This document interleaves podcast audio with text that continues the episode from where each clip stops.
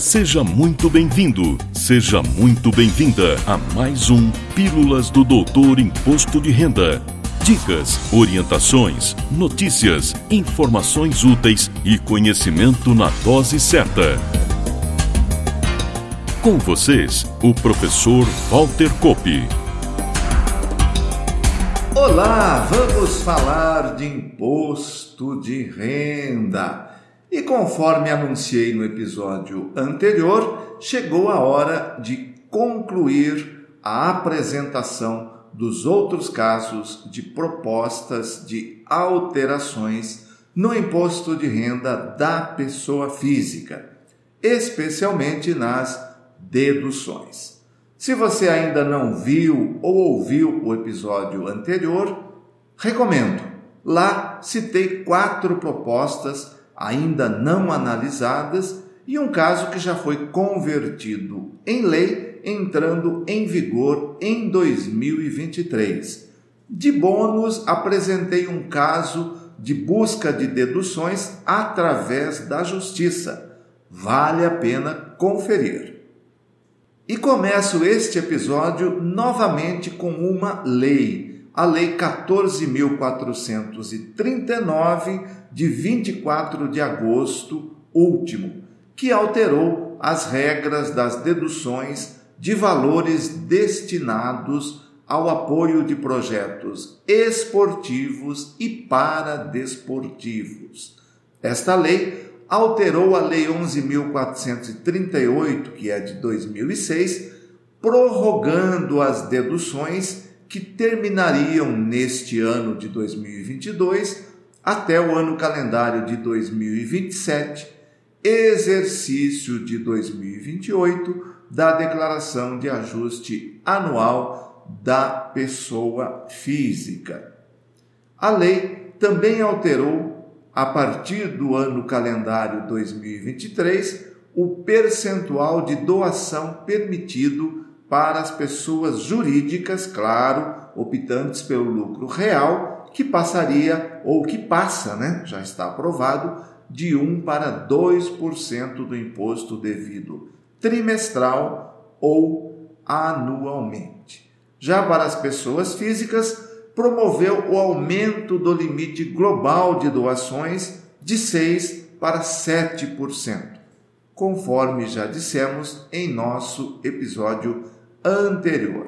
Só para lembrar, o percentual global da pessoa física, aumentado agora de 6% para 7%, é compartilhado entre as doações para o Estatuto da Criança e do Adolescente, Estatuto do Idoso, lembrando que estas duas permitem, inclusive, que as doações sejam feitas diretamente na declaração.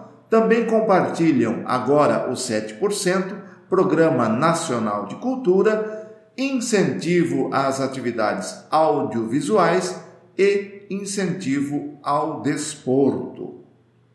E chegou a hora de desembaçar minha bola de cristal para analisar alguns projetos que pretendem alterar as regras do imposto de renda da pessoa física.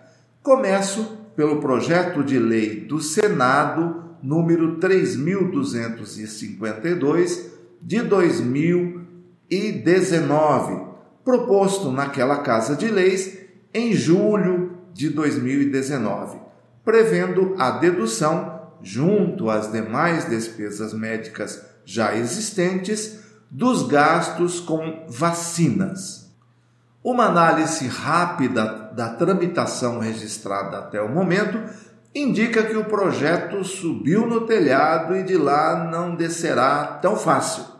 Desde 25 de março de 2020 não tem nenhuma movimentação e deverá permanecer na gaveta. Outro projeto que comento é o PL 1457 de 2022, em tramitação na Câmara dos Deputados, cujo protocolo original no Senado, onde recebeu o número 523, se deu lá no ano de 2011, sendo aprovado nesta Casa Legislativa somente em junho deste ano, 11 anos depois. O projeto propõe a dedução no Imposto de Renda da Pessoa Física das despesas com medicamentos de uso contínuo e de alto custo, sendo exigida a comprovação mediante receituário médico e nota fiscal em nome do beneficiário.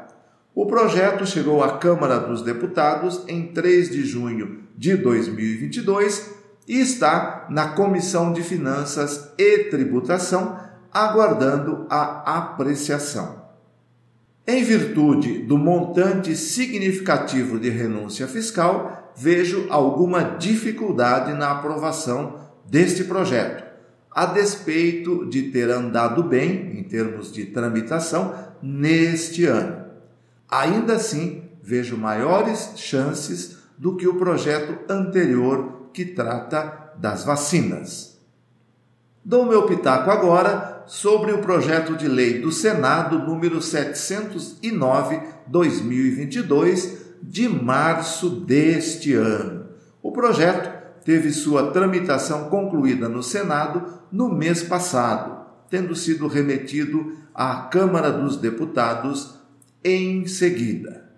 Nesta Casa de Leis, o projeto foi apensado ao projeto de lei 5.331 de 2009 e foi enquadrado como regime de prioridade e sujeito à apreciação conclusiva pelas comissões, ou seja, a princípio sem necessidade de apreciação em plenário.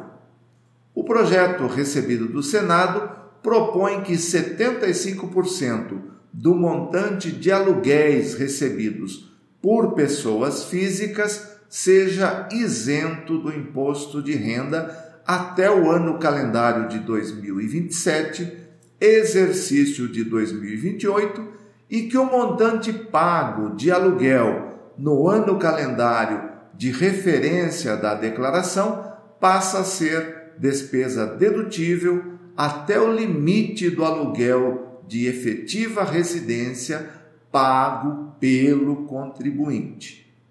Conforme comentei em outro episódio e publicações, a segunda parte da proposta é interessante e promove justiça fiscal na medida em que corrige a seguinte distorção.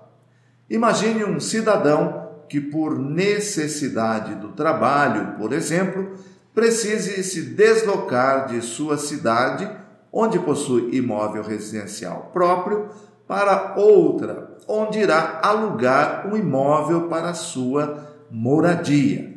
Vamos admitir, a título de exemplo, que o contribuinte consegue alugar sua residência por R$ 3.000 mensais e que a configuração de sua renda atinge a faixa de 27,5% de tributação. No nosso exemplo, esse aluguel recebido será tributado em R$ 825 mensais. E para que o exemplo fique mais interessante ainda, vamos admitir que o imóvel por ele alugado na cidade de destino também tenha um aluguel de R$ 3.000. Pelas regras tributárias hoje vigentes, esse valor não é dedutível da base de cálculo do imposto e o contribuinte tem um prejuízo, conforme já vimos, de R$ 825. Este caso exemplo que acabo de citar estaria resolvido pela proposta do projeto. Já com relação à isenção de 75% do rendimento de aluguel, antevejo que deverá enfrentar alguma resistência à aprovação, uma vez que não há qualquer limitação para essa isenção. Assim, um contribuinte que tenha diversos imóveis alugados e esta seja sua renda mensal, tributará apenas 25% dela, enquanto um assalariado, por exemplo, continuará tributando o todo recebido pela tabela mensal e anual. Também pesa a renúncia fiscal, que deverá apontar de onde virá o recurso para cobrir o valor que deixará de ser arrecadado. Na contrapartida, do lado das exigências para o contribuinte, temos um agravamento da multa de ofício para omissão e informação inexata de rendimentos de aluguel, que passaria de 75% para 150% sobre o imposto apurado. Na torcida, para que na apreciação o projeto seja aperfeiçoado e não venha a ser vetado pelo Executivo.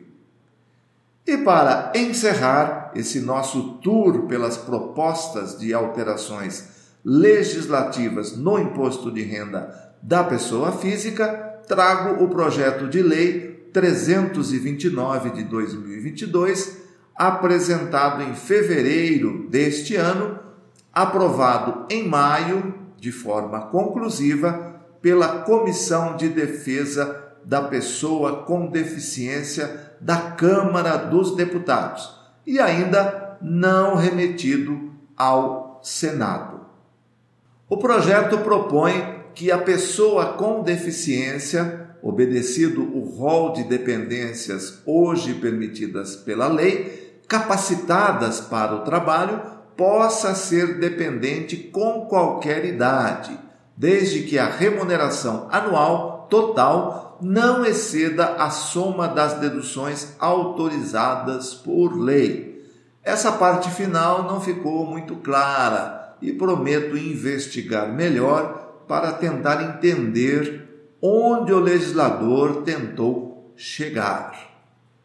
Como a justificativa para a proposta vem de reiteradas decisões da Justiça, inclusive em instância superior, favoráveis aos contribuintes, o projeto tem grande chance de ser aprovado e se converter em lei. E por hoje é só. Espero que tenham gostado do exercício de futurologia que fiz e prometo voltar na próxima semana. Valeu!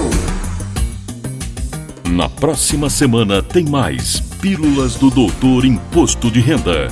Obrigado por ter ficado conosco. Espalhe a novidade aos amigos. Mande suas sugestões de pauta, seus elogios e suas críticas para pílulas@doutorir.com. Até lá!